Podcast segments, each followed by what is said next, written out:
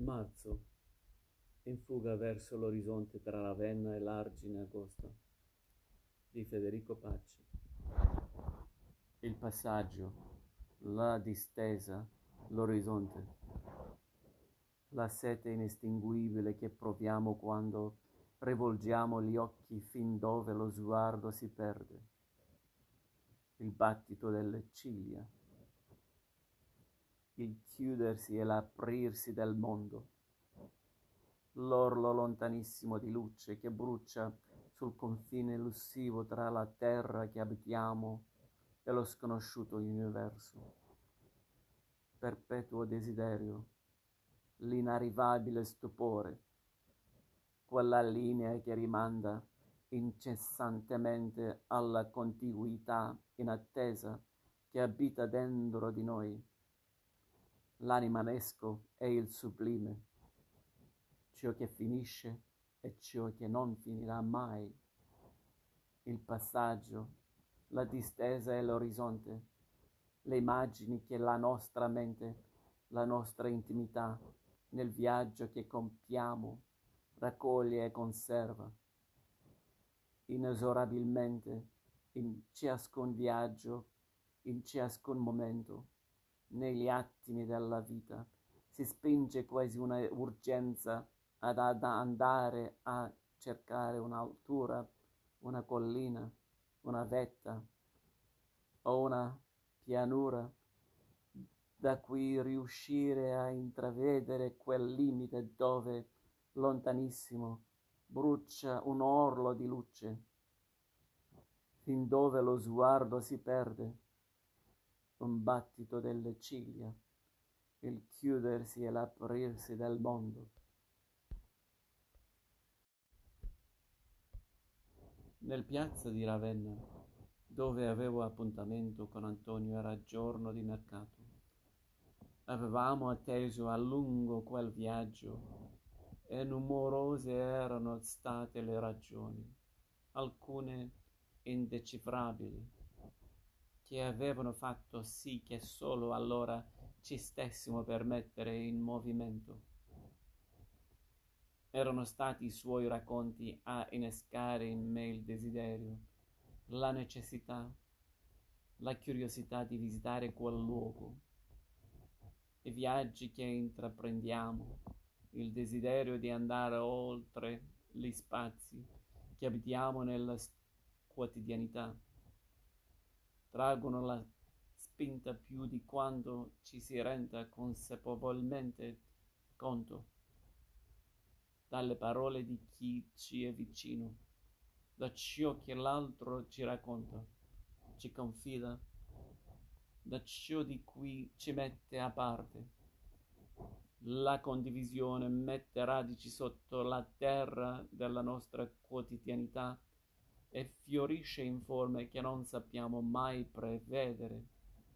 Forse è per questo che, quando infine ci decidiamo a intraprenderli, quei viaggi in cui innesco è prevenuto dal racconto, dalle parole, dalla confidenza di un'altra persona, lasciano dentro di noi una scia più insistente e sovrappongono a quel che andiamo vivendo, a quel che viviamo, tutto quello che ci sia stato raccontato, tutto quello che è stato condiviso, le parole pronunciate dall'altro, dall'amico, dalla donna che abbiamo amato e tutto ciò che avevamo provato mentre le ascoltavamo in quell'andare messo in moto dal sussurro, dalla immaginazione, dalla confidenza, l'occhio delle proprie percezioni comincia a guardare nel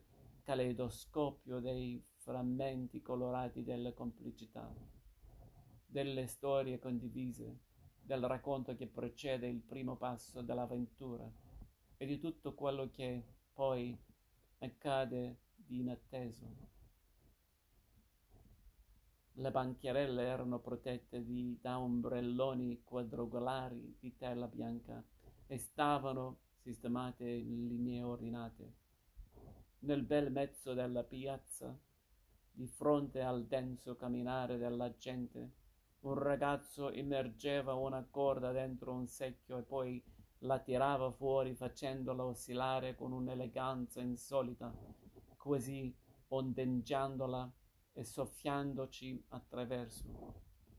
Ne uscivano da quel movimento che aveva qualcosa di magnetico, oblunghe, sfere colorate che vivevano appena il tempo di attirare la curiosità irrefrenabile dei bambini. Mi ero fermato anche io a osservare lo stupore dei più piccoli che, attirati da quegli incanti, facevano per avvicinarsi e si sbalordivano quando nel toccarle con le loro dita di miniatura. Quelle forme insolite e colorate lì esplodevano davanti, scompiravano e si dissolvevano come fanno alcuni sogni, alcuni pensieri, alcuni ricordi, proprio quando protendiamo le mani e ci sembra di essere sul punto di riuscire ad afferrarli. E nonostante ogni volta quelle bolle svanissero, nonostante quegli incanti si ritira- ritar- ritraessero tutte le volte che il ragazzo magicamente le ricreava, i bambini ripetavano gli stessi gesti, trotterallavano con passi incerti, si avvicinavano alle effimere forme d'aria e di colore, allungavano le dita e, infine, restavano di stucco davanti alla umida esplosione lieve della bolla di sapone. E io cadevo nell'incanto dell'incanto. Rimanevo a osservare le sfere oblunghe e i bambini inseguirsi e perdersi nella maglia che si reiterava e si ingigantiva invece di interrompersi ogni volta che una bolla esplodeva, toccare la realtà e vederla scomparire, toccare la realtà e farla scomparire. Fu in quel tipo di sortileggio che mi trovò Antonio quando arrivò anche lui in piazza del popolo. Era stato lui a parlarmi per primo dall'Argine Agosta. Appena aveva pronunciato quel nome, appena mi aveva chiesto se conoscessi Argine Agosta, avevo quasi pensato di trattasse di una persona, di un artigiano famoso, del protagonista di una storia provinciale nota a tutti gli abitanti della zona, Argine Agosta. Poi mi aveva detto che non di persona si trattava, ma piuttosto di un luogo, di uno spazio, di una dimensione, di un confine, un breve tratto di strada che offriva un'apertura su qualcosa che ci riguardava direttamente. Nei giorni precedenti, lui che dell'immagine aveva fatto una professione che una passione, mi aveva parlato dei viaggi di Luigi Ghirri, del fotografo che aveva deciso di prendere in mano una macchina fotografica dopo aver visto una immagine della Terra, la fragile Terra, scattata dall'astronauta Williams Anders che aveva partecipato alla spedizione dell'Apollo 8. Quando fu scattata quella foto, in Italia erano le 5 del pomeriggio. Era il 24 dicembre del 1968. Ghiri aveva quasi 26 anni. Nell'immagine Anders era riuscito a trattenere una parte del nostro pianeta, corpo celeste nel vuoto dell'universo, mentre usciva dal buio pesto e diveniva lucente e azzurra. Avresti voluto tendere la mano per raccoglierla nel palmo e proteggerla. Mi aveva racconto di Ghiri che si avvicinava dell'argine agosta, ascoltando Bob Dylan, Desolation Row, Highway 61 Revisited. Standing on the highway, un uomo e una donna che si incamminavano lungo una strada qualsiasi in un luogo imprecisato, cantava di piogge e vicoli, di venti e amori, i paesaggi, i luoghi, i fotogrammi, i frammenti. Avevamo concordato anche di noi di andare a cercare quell'orizzonte, l'orlo che sapeva ciò che termina da ciò che intuiamo possa durare per sempre.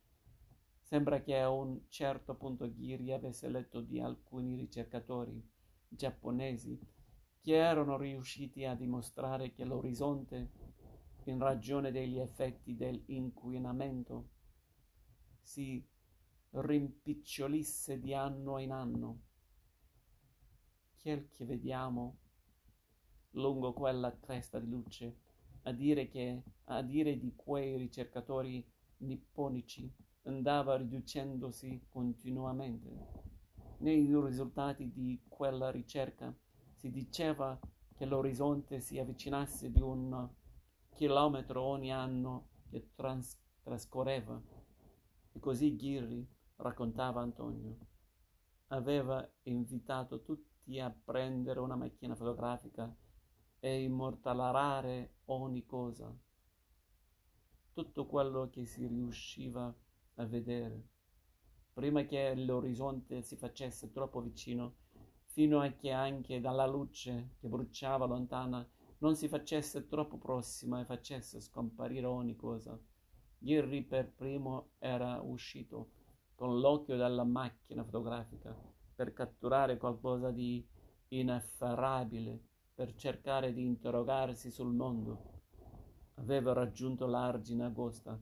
Da allora, da quel giorno in cui Ghirri si era avviato, ascoltando il cantautore sublime d'America, verso quel barlume di luce di quanto si era avvicinato all'orizzonte. Si era davvero ristretto l'universo di cose che l'occhio poteva riuscire a vedere